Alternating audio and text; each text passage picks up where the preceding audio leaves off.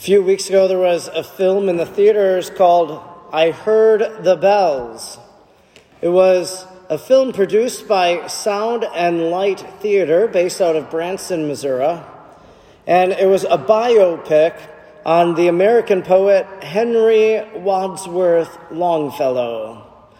Longfellow was a great poet known for many of his poems, and one of them was Christmas Bells which has been turned into a song, I Heard the Bells, and has been sung in many varied ways over the years, probably most popularly today with the uh, version sung by Casting Crowns, a contemporary Christian music band. Longfellow, though, at one point in his life, stepped away from writing poetry. He became severely depressed after tragedy struck his family. His wife died in a fire, but all the others survived. And he was greatly saddened by the loss of his wife, so much so that he stopped writing poetry. He also began to question the existence of God and didn't know why God would allow something like that to happen. Now, as a single father with several children in the household, his eldest son wanted to go off and fight in the Civil War, for this was the 1800s. He begged his son not to fight in the war, not to go off. He told him, I've already buried your mother. I could never want to bury you either. But the son and father were in a disagreement, and the son hastily goes off to war. But because Longfellow was so highly regarded in American society, because he knew so many people of political affiliations, he was able to pull some strings and he asked, May my son never see the day of battle. So he was given all of these different menial tasks, all the behind the scene jobs of a soldier. And this disturbed him. And one day he went to his commanding officer and he asked, Why is it that you send everyone else off into battle, but not me? And the commanding officer told him, Well, your father asked us not to send you out into the fields. But this young man begged to bat, go into battle, and they allowed him to do so. As he was out in the battlefield, he was struck by a bullet. He was laying there in the field, eventually dragged to an abandoned church. And in this church, he saw a bell. This bell had fallen from the top of the church down into the areas where you would be sitting. And he looked at that bell, and it reminded him of a saying of his mother about the bells on Christmas Day.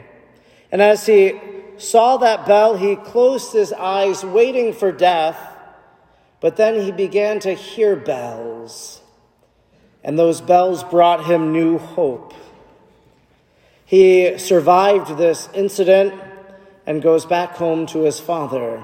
There, father and son reconcile and he shares this story of the bell in the church that was not ringing, but yet he heard it ringing.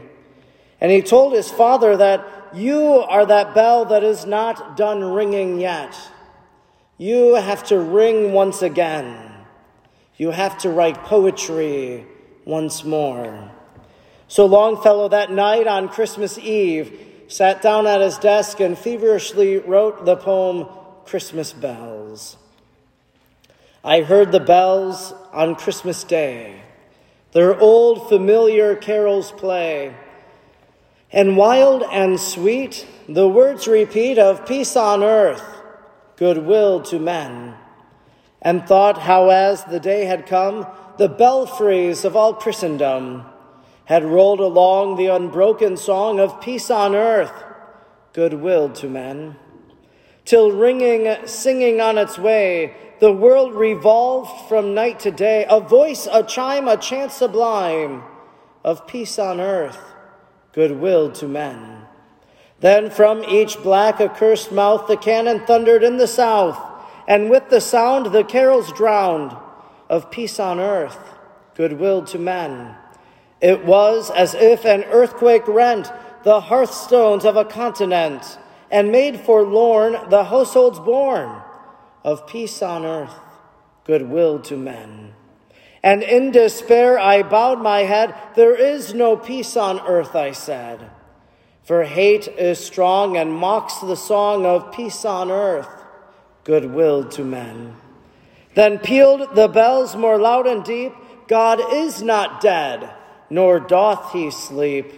The wrong shall fail, the right prevail, with peace on earth, goodwill to men.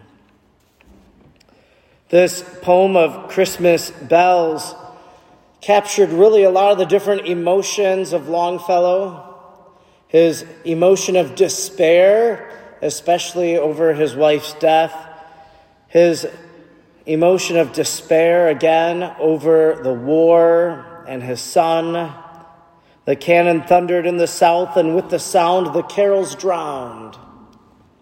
And I think, as he says, and in despair I bowed my head, well, maybe today, on this Christmas day, there are some people who bow their heads in despair.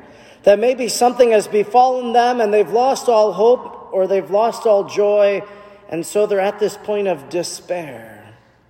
Or maybe, like the shepherds who were in the fields in our gospel, there are some who have great fear about what might happen or fear about tomorrow. But yet, as they were afraid, the angel came and said, Do not be afraid. I bring you tidings of great joy, for today is born Christ our Savior. And I think that's what this Christmas story today speaks to us that Christ is born and he brings his peace to earth. For Longfellow, in despair, he bowed his head. There is no peace on earth, he said, for hate is strong and mocks the song. But yet the angel tells us there is peace on earth, that an infant lying in the manger is the Prince of Peace and wants to bring peace into our hearts, our homes, our families, our world. And so there is peace. Then peal the bells more loud and deep. God is not dead, nor doth he sleep. Well, it's the story of Christmas that begins today with Jesus being born in a manger that tells us that God is not dead, nor doth he sleep. Because Christmas Day will lead us to Good Friday and will lead us to the resurrection when Jesus, born for us today, who dies on the cross, rises from the dead. So God is not dead nor does he sleep. Because God is aware of our needs, he sees each one of us, he sees our needs, he sees all things. He wants to help us and give us his grace and send us his help from above. The wrong shall fail and the right prevail. As Longfellow says, there is no peace on earth for hate is strong, the wrong shall fail. Though we might look out at the world today and say, there is no peace on earth. There's shootings and wars. There's all of these evil things that are happening. How can there be peace? But yet, the story of Christmas prophesied by Isaiah, he says that the lion will lie down with the lamb that what is wrong, people who are at odds, who want to hurt one another, that animals, a lion and a lamb, that they will lie down together, that there will be peace, that they will get along, and that's how the right will prevail. The prophet Isaiah today in our first reading also told us, he said, Blessed are the feet of those who bring good news of peace and just as Longfellow's son told him, You must be the bell that rings out in the world once again. Well, maybe that's meant for the church today. That for all of us as members of the body of Christ, that we become the bell that rings out once again. To be a bell that rings out that Christ is born today, that Christ is God with us and never abandons his people to ring out that God brings us peace and mercy and forgiveness. This is the bell that can ring out in the world today with the news that Christ has been born for us. And so, as we become that bell, we can ring it out in our homes or our families, in our work or wherever we go. We can surely ring out of peace on earth, goodwill to all.